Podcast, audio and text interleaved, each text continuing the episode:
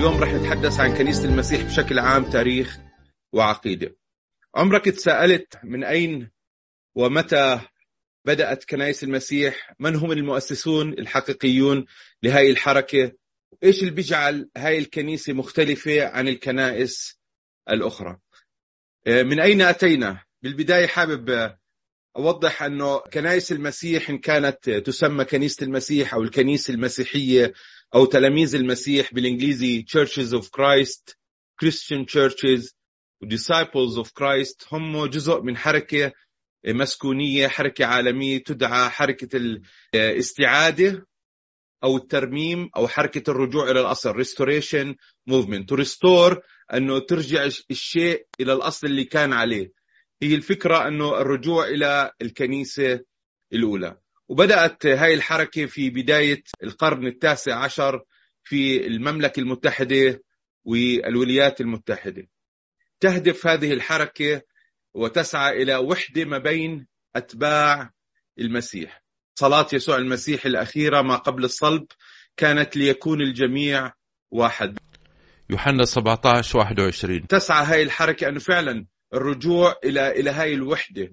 والطريق إلى هذه الوحدة ما بين المؤمنين والمسيحيين يكمن في الرغبة للرجوع إلى تعليم يسوع المسيح وأدوار وطبيعة أدوار الكنيسة الأولى المدون في أعمال الرسل. حتى نكون فعلا ملكوت الله حتى نقدر نحقق إرادة الله في في الأرض. في كثير من الناس بتذكر الشرارة الأولى التي بدأت في اجتماع نهضة مشترك لكنائس مختلفة بال 1801 في كامبريدج بكنتاكي. هذا الاجتماع أو هذا المؤتمر اللي تم فيه دعوة تقريبا وحضور بين 10 ل 20 ألف شخص كان موجود في 1801 في ولاية كنتاكي. وكثير من الناس بيعتبروه أنه هو بداية حركة الإصلاح حركة الاستعادة حركة الترميم. اللي دعا له قس مشيخي باسم بارتون ستون W ستون. طبعا أصول هاي الحركة هي من كنائس إنجيلية كنائس بروتستانتية جاءت وهاجرت من بريطانيا إلى أمريكا وكان فعلا عندهم رغبة بالتوحد كمسيحيين. والنهضة هاي بدأت أنه خلينا نرجع للكتاب المقدس كطريق للوحدة. حابب أتحدث عن الشخصيات البارزة في نشأة كنائس المسيح أو حركة الترميم أو حركة الاستعادة. بارتن W ستون ذكرناه بأنه هو دعا لمؤتمر مدته ستة أيام في كنتاكي. كان هو قس مشيخي. كان فعلا شارك في الصحوة الكبيرة الثانية اللي بيسموها The Second Great Awakening اللي كانت في بداية ال 1800 في الولايات المتحدة. كان فعلا على قلبهم أنه يرجعوا للكنيسة الأولى. وبعد البحث في الكتاب المقدس وجدوا أنه الكثير من الأمور في الكنيسة المشيخية والكنائس الأخرى أنه بتتبع عقائد بشرية. عشان هيك قرروا أنه يتحدوا هذا الموضوع وأخذهم عدة سنوات حتى يبلوروا أفكارهم وتبدأ هذه الحركة. وطبعا بعد ما رفضوا الفكر الطائفي صاروا يسموا نفسهم الكنيسة المسيحية. Christ Church ولا Christian Church أو Churches of Christ كنيسة المسيح أو الكنيسة المسيحية أو كنيسة التلاميذ. شخصية تانية مهمة في تاريخ الكنيسة المسيح اللي هو توماس كامبل طبعا ولد في إيرلندا وساهم ابنه اللي هاجر إلى الولايات المتحدة في هاي الحركة اللي هو الكسندر كامبل طبعا اثنيناتهم كانوا جزء من الكنيسة ومرسومين كقساوسة بالكنيسة المشيخية في إيرلندا. هم ساهموا في بدء الحركة الدينية الإصلاح الديني. زي ما أنتم عارفين دائما الناس اللي بتهاجر من بريطانيا للولايات المتحدة في عندهم هاي الرغبة في التحرر رغبة في التجديد رغبة في الرجوع إلى الأصل. وكمان هاي الفكرة كانت موجودة عند المؤسسين لحركة الإصلاح حركة الترميم أو الاستعادة الرجوع إلى الأصل. تقريبا في 1832 قبل تقريبا 200 سنة اندمجت هذه المجموعتين اللي اللي كونها ستون والكامبل وكونوا حركة واحدة. كمان كانوا يدعوا الكنائس اللي عندهم هذا الفكر الفكر الرجوع إلى الكتاب المقدس كأساس للعقيدة. وتم تشكيل ما يسمى بال Restoration Movement بحركة الاستعادة أو الترميم أو حركة الرجوع إلى الأصل. وكان تشكيل واضح. تم بعد سنوات من المعاناة سنوات من الرغبة في الرجوع إلى الأصل والدراسة وكل هاي الناس اجتمعت أنه فعلا خلينا نرجع للكتاب المقدس. وبدأت الحركة بكل وضوح وتم إعلانها ب 1832 وتم استخدام ثلاث أسماء للكنائس في هذه الحركة اللي هي كنيسة تلاميذ المسيح كنائس المسيح أو الكنائس المسيحية. ولاحقا تواصلوا مع الكنائس من طوائف أخرى اللي عندهم رغبة بالاعتماد على الكتاب المقدس وتم تجميعهم. تقريبا هلا كنائس المسيح أو الحركة حركة الإصلاح والترميم موجودة في 178 دولة حول العالم. خلال هال 200 سنة اللي فاتوا صار في عدة انقسامات داخل الحركة واللي ساهم فيها فعلا بال 1861 ال 63 اللي هي الحرب الأهلية في الولايات المتحدة ما بين الشمال والجنوب ساهمت في بعض هذه الانقسامات بين المنتصر والمهزوم. كان في مشكلة كمان مشكلة تحرير العبيد مشكلة الغنى والفقر في الكنيسة ساهم في عدة انقسامات. الأقسام الرئيسية في حركة الإصلاح الكنيسة المسيح Churches of Christ. تتميز هذه الكنائس بأنها محافظة لا تستخدم الموسيقى بالعبادة. تقريبا هناك 2750 كنيسة تقريبا حول العالم. موجود تقريبا 131 ألف عضو حول العالم. الكنائس المسيحية اللي هي Christian churches وكمان في بعض الأحيان تعتمد اسم community church أو churches of Christ حتى بيميزها أنها منفتحة للتجديد تستخدم الموسيقى بالعبادة. وكمان كانت هاي من أكثر الكنائس نجاحا في أمريكا وفي حول العالم. تقريبا في 41500 كنيسة حول العالم حاليا بناء على الإحصاءات الموجودة في الويكيبيديا وبال website ات أو المواقع الإلكترونية المعتمدة من هذه الكنائس. طبعا كل ال link ات أنا حطيتها يعني. إذا شفت إذا بتضلل على اسم الكنيسة بيطلع لك link. ممكن إذا كبسته تفتح على الصفحة. الموجودة بالويكيبيديا. هاي مصدر المعلومات. بهمني أني أدون مصدر المعلومات زي ما حكينا تقريبا 41500 كنيسة بأمريكا تقريبا 11790 كنيسة بمعدل ممبرشيب عضوية 3 ملايين عضو حول العالم في منهم مليون و113 ألف في الولايات المتحدة. الجزء الثالث من الكنائس اللي هي Disciples of Christ. كانت جزء من الحركة في وقت من الأوقات ولكنها الآن تعتبر من الطائفة الإنجيلية لأنها لا تعترف بالمعمودية بأنها ضرورية للخلاص. هاي اللي بيجعلها جزء من الطوائف الإنجيلية. تقريبا في 3650 كنيسة حول العالم في منهم 350 ألف عضو حول العالم.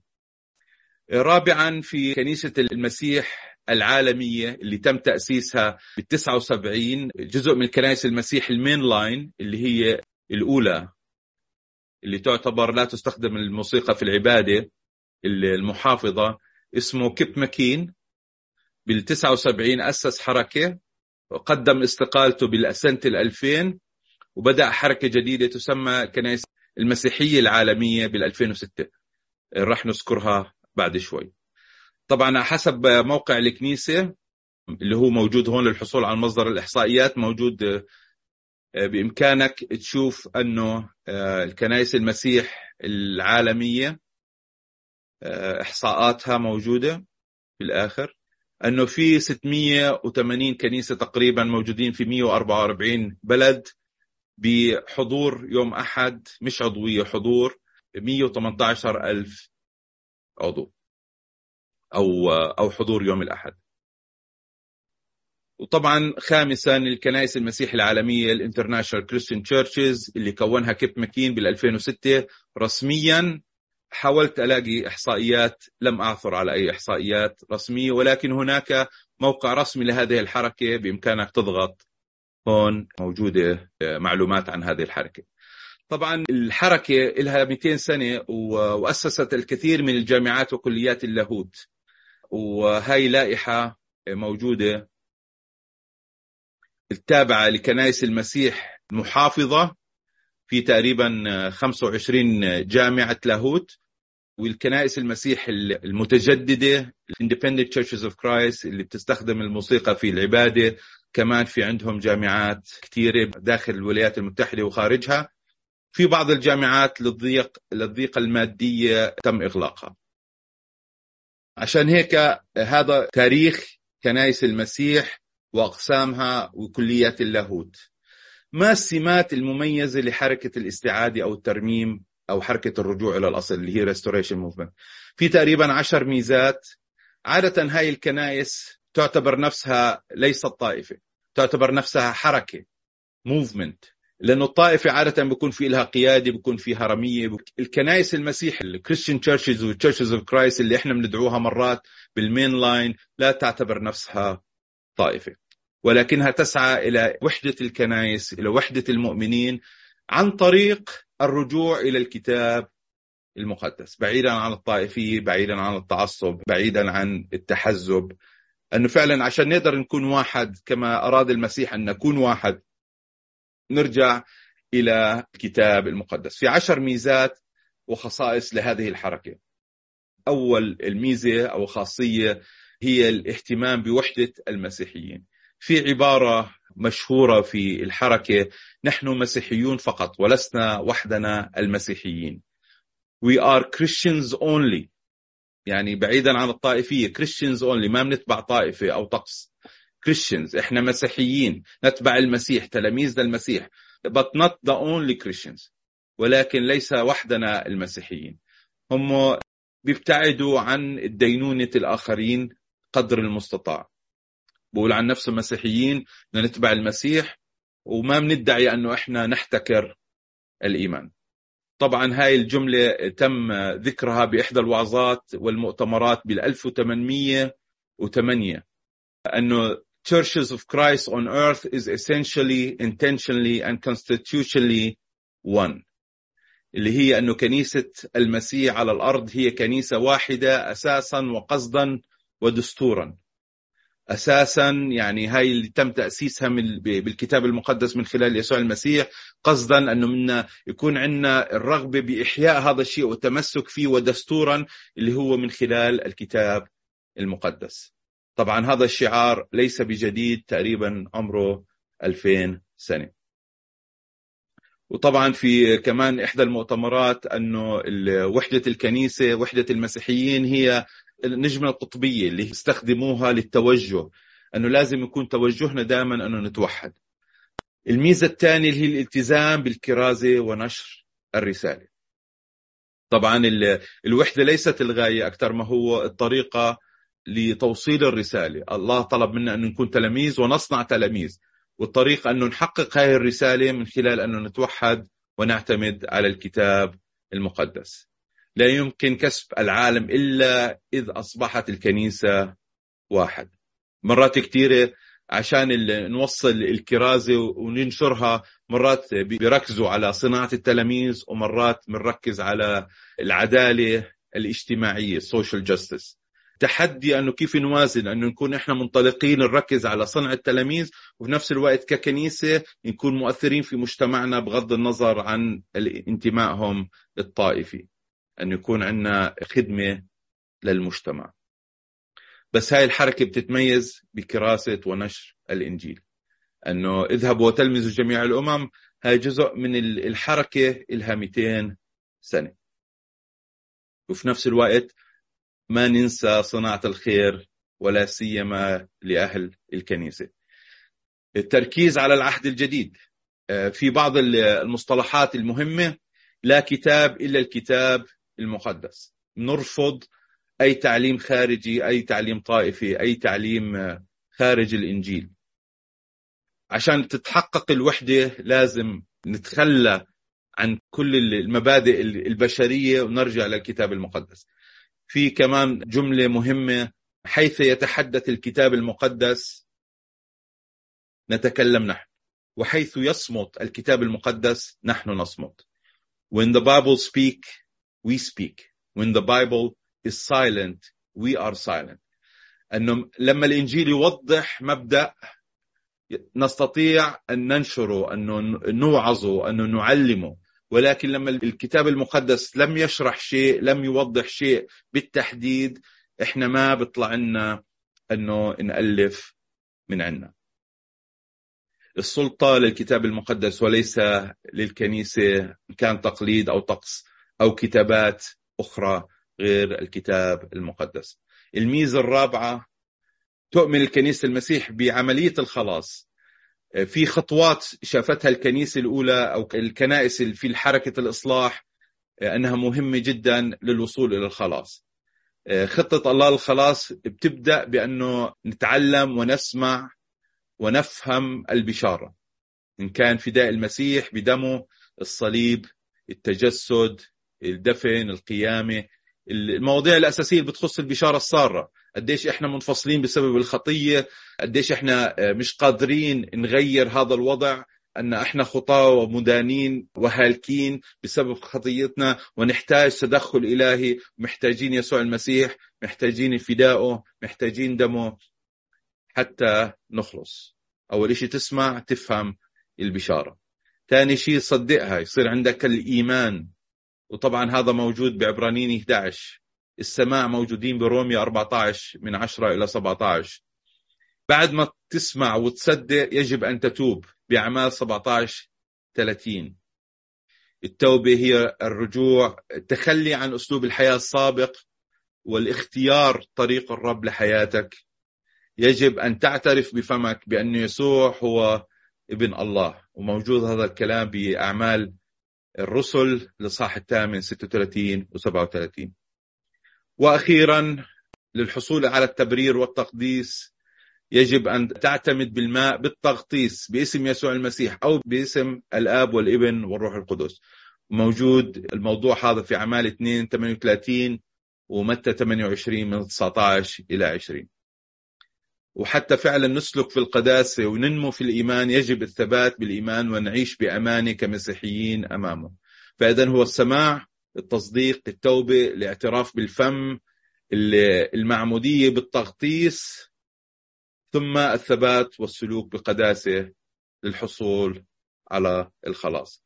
وتم تثبيت هذه العقيدة منذ البداية من 1832 في منشورات بتبين خطوات للخلاص معمودية المؤمنين طبعا المعمودية بالتغطيس كاملا في الماء. المعمودية للناس الراشدين طبعا كلمة المعمودية باليونانية بابتيزمو اللي تعني ليترلي اللي تعني حرفيا الغمر التغطيس أو الصباغة انه ينصبغ الشيء. يصير كله بلون مختلف عن اللون السابق. المعمودية تأتي للشخص استجابة لإيمانه لرغبته بالتوبة لرغبته بأنه يضع يسوع سيد ومخلص على حياته. وبنشوف كل الأمثلة بالعهد الجديد الناس اللي كانوا باليهودية وانتقلوا إلى المسيحية أو كانوا أمميين غير يهود وأصبحوا جزء من الكنيسة كلهم اعتمدوا في الماء. يجب عدم تأجيلها ويجب أن تكون فورية، في كثير أمثلة بأعمال اثنين. وبالخصي الحبشي هو ذا ما ماذا يمنع أن أعتمد؟ إن كنت تؤمن من كل قلبك يجوز. بنشوف أنهم سمعوا الوعظه بأعمال اثنين فلما سمعوا نخصوا في قلوبهم. فكرة السماع انه يسمع الرسالة. نخسان في القلب. بتدل أنه فهم بتدل أنه صدق بتدل أنه تفاعل عاطفيا على مستوى عاطفي مع الرسالة يتحمل المسؤولية. أنه أنتم صلبتم المسيح لما سمعوا نخصوا في قلوبهم. وقالوا لسائر الرسل أنه بادروا. عندهم رغبة بالمصالحة عندهم رغبة بأنه يغيروا الوضع الحالي اللي هم فيه. في ناس كتير بتسمع في ناس كتير بت... بتصدق وبتآمن وبتشعر بالذنب ولكن ما بتعمل أي خطوة عملية حتى تطلب الخلاص. قالوا لبطرس وسائل الرسل ماذا نصنع أيها الرجال الإخوة؟ فقال لهم بطرس توبوا. فكرة التوبة بعد السماع بعد التصديق بعد الإيمان أنه يجب أن تتوب. ثم المعمودية. المعمودية بالتغطيس. كل واحد منكم مش اختياري. على اسم يسوع المسيح لمغفرة الخطايا. تحصل على مغفرة الخطايا. أول حل مشكلة الخطية هي المغفرة. فتقبل عطية الروح القدس. وهو الحل الثاني لمشكلة الخطية اللي هي أنك بصير عندك الطبيعة الخاطئة محتاج سكن الروح القدس حتى يجددك من الداخل. وهذا الموعد موعد الخلاص هو لك ولأولادك كل الذين على بعد. كل من يدعوه الرب إلهنا. بأقوال أخرى كثيرة كان يشهد لهم ويعظهم قائلا أخلصوا! فهي رسالة خلاص. أخلصوا من هذا الجيل الملتوي. فقبلوا كلامه بفرح. القبول هي قرار شخصي. أنت كشخص يجب أن تقبل هذا بفرح تعتمد بالماء حتى تنضم كما انضم 3000 نفس في هذا اليوم إلى الكنيسة. فقط الأشخاص الذين يمكنهم الاعتراف بإيمانهم ويرغبوا في المعمودية عشان هيك إحنا بنقول معمودية المؤمنين. معمودية المؤمن. وسيلة المعمودية هي التغطيس بالماء بالكامل لمغفرة الخطايا وحصول على سكن الروح القدس. وعضوية الكنيسة الملكوت. ليست للرضع الذين لا يعرفون شيئا ولا يؤمنون بشيء لا تحدث المعمودية في مباني كنائس فقط. طبعا أيام زمان أيام أعمال الرسل ما كان في مباني كنائس. وأكبر دليل على هذا الشيء أنه يمكن أن تتم المعمودية في أي مكان هي الخصي الحبشي. كان في وسط الصحراء في طريق إلى غزة. هو ذا ماء. ماذا يمنع أن أعتمد؟ طبعا كنائس المسيح آه، بسبب هذا الموضوع اللي بيميزها فعلا عن جميع الكنائس الأخرى درسنا الموضوع بشكل متخصص أكثر. آه، كنائس المسيح والكنائس المسيحية ماذا تؤمن بالنسبة للمعمودية؟ نؤمن بما يلي أمر المسيح بالمعمودية هو أمر كتابي. تشير المعمودية إلى موت ودفن وقيام مع المسيح موجودة في روميا 6 3 و4 المعمودية هي لمغفرة الخطايا أعمال 2 38 المعمودية تخلص بطرس الأولى 3 21 في المعمودية يتلامس المرء مع دم المسيح من خلال موته ودفن وقيامته روميا 6 بالمعمودية هي شرط آه، من شروط الخلاص مرقس 16 16 معمودية تغسل الذنوب أعمال 22 16 من خلال المعمودية تدخل إلى الملكوت إلى الكنيسة. موجود بعدة آيات. أوصى يسوع تلاميذه أن يكرزوا بالإنجيل من آمن واعتمد سيخلص. هي أمر كتابي. ومنشوف جميع الأمثلة الموجودين في أعمال الرسل دخلوا في المسيحية اعتمدوا. إن كان في يوم الخمسين إن كان آه، آه، بولس الرسول نفسه كورنيليوس المعمودية جزء أساسي من خطة الله للخلاص. الميزة السادسة اللي بتميز كنائس المسيح هي كسر الخبز الأسبوع كل يوم أحد بداية الأسبوع. سابعا استخدام أسماء المذكورة في الكتاب المقدس. كان هذا الموضوع موضوع يشكل تحدي كبير أيام بداية الحركة لأنه جايين من عدة طوائف وفي كثير تبجيل لأسماء القديسين أسماء لوثر كالفين. عشان هيك طلعت فكرة أنه يستخدموا الأسماء الكتابية حتى يسموا الأشياء في الكتاب المقدس. ما اسم الكنيسة في الكتاب المقدس؟ كنيسة الله التي في كورنثوس كورنثوس الأولى. كنائس التي في المسيح غلاطيا واحد. الكنيسة التي في بيتهما بروميا. كنائس الله في المسيح يسوع بتسالونيكي. عشان هيك أنا لما اخترنا اسم الكنيسة كنيسة المسيح معنا. كنيسة المسيح اللي هي إحنا بننتمي لهذه الحركة لهذا الإيمان لهذا التوجه اللاهوتي ولكن في نفس الوقت عشان لاحترام خصوصية الآخرين وعدم الخلط ما بيننا وما بين المجموعات الأخرى اخترنا كنيسة المسيح معنا. آه، نحن مسيحيون فقط ولسنا وحدنا المسيحيون. We are Christians only but not the only Christians.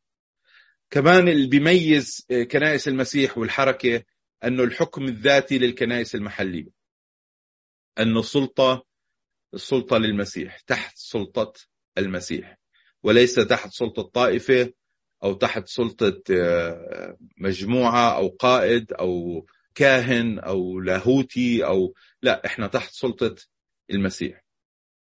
إحنا بنآمن أنه إحنا مش طائفة. ولكن إحنا حركة مسكونية حول العالم. نريد إحياء الكنيسة الأولى وهاي الفكرة مش فكرة جديدة هاي إلها 200 سنة. أنه الكنيسة يجب أن تكون مستقلة محلية مستقلة من أي تأثير خارجي.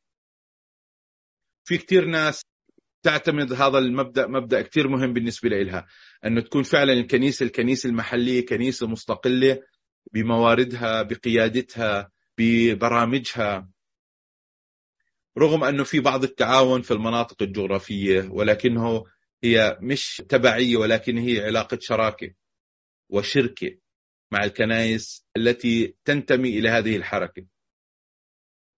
في تعاون محدود جدا في أمور الكنسية الداخلية رغم وجود مجلس شورى للتلاميذ المسكوني حتى ينظم بعض الأمور اللي ما بتخص الكنائس المحلية مثل خدمات المتخصصة لاعتناء باحتياجات مثل دور المسنين.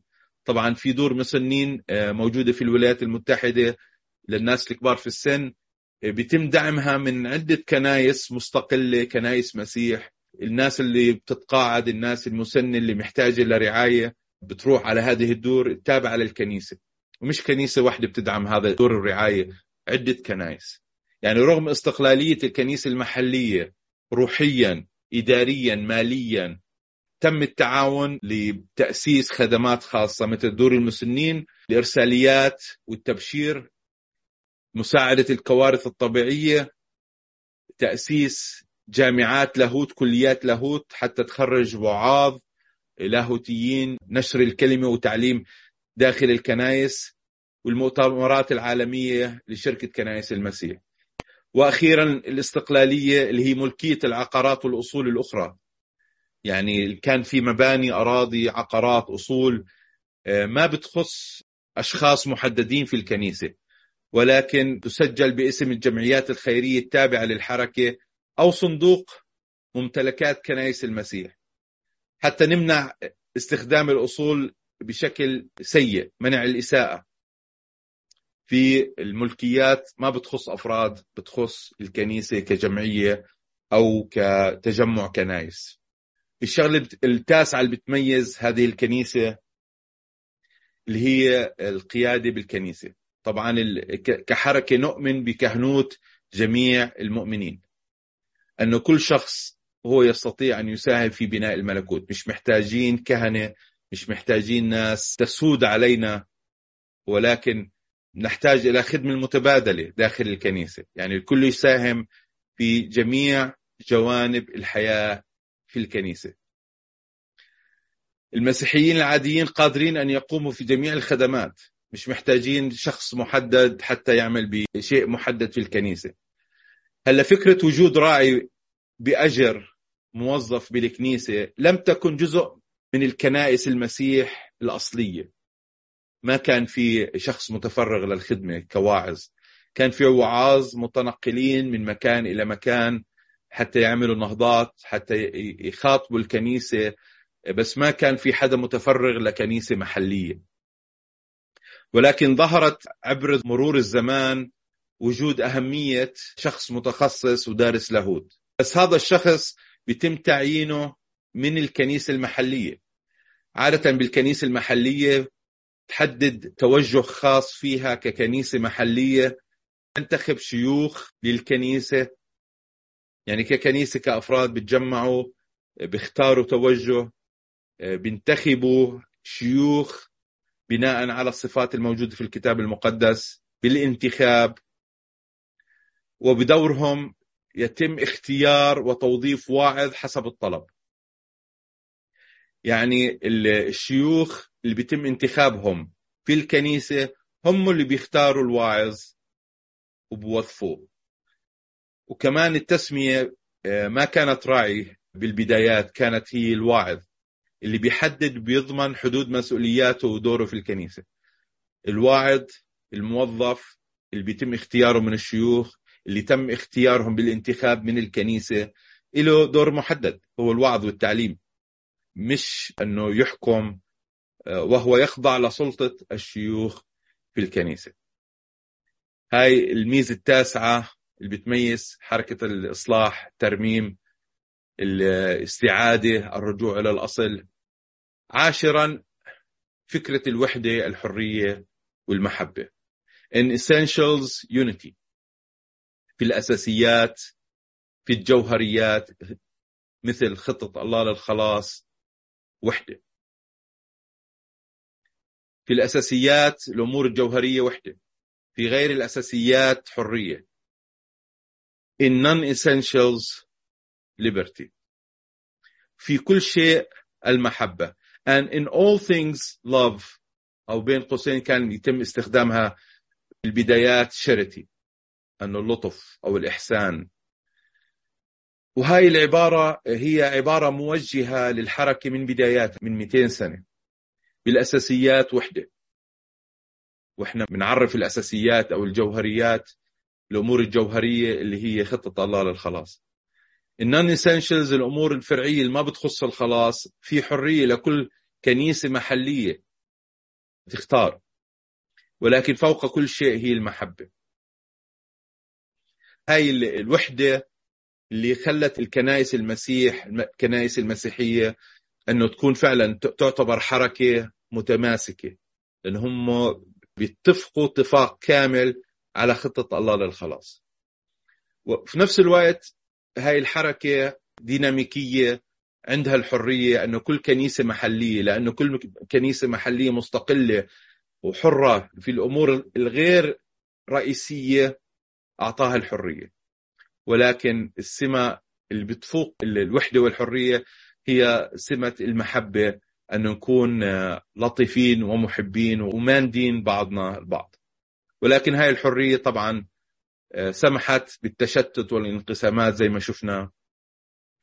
بس في نفس الوقت ساهمت في هذه الحرية بأنه نحترم بعضنا البعض ونتعلم كيف نتعايش مع بعضنا البعض حتى لو ما اتفقنا في كل تعليم في كل عقيدة داخل الكتاب المقدس ما دامها عقيدة لا تمس الخلاص في شعارات تم استخدامها داخل هذه الحركة حيث يتكلم الكتاب المقدس نتكلم وحيثما يسكت الكتاب المقدس نحن نصمت.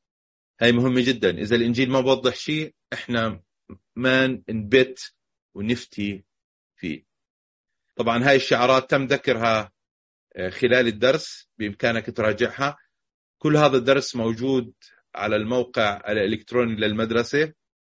بإمكانك أنك تطلع عليه وراح يكون الدرس كمان كفيديو وكأوديو متوفر على موقع المدرسة وموقع كنيسة المسيح معنا. شكرا لكم. ربنا يبارككم.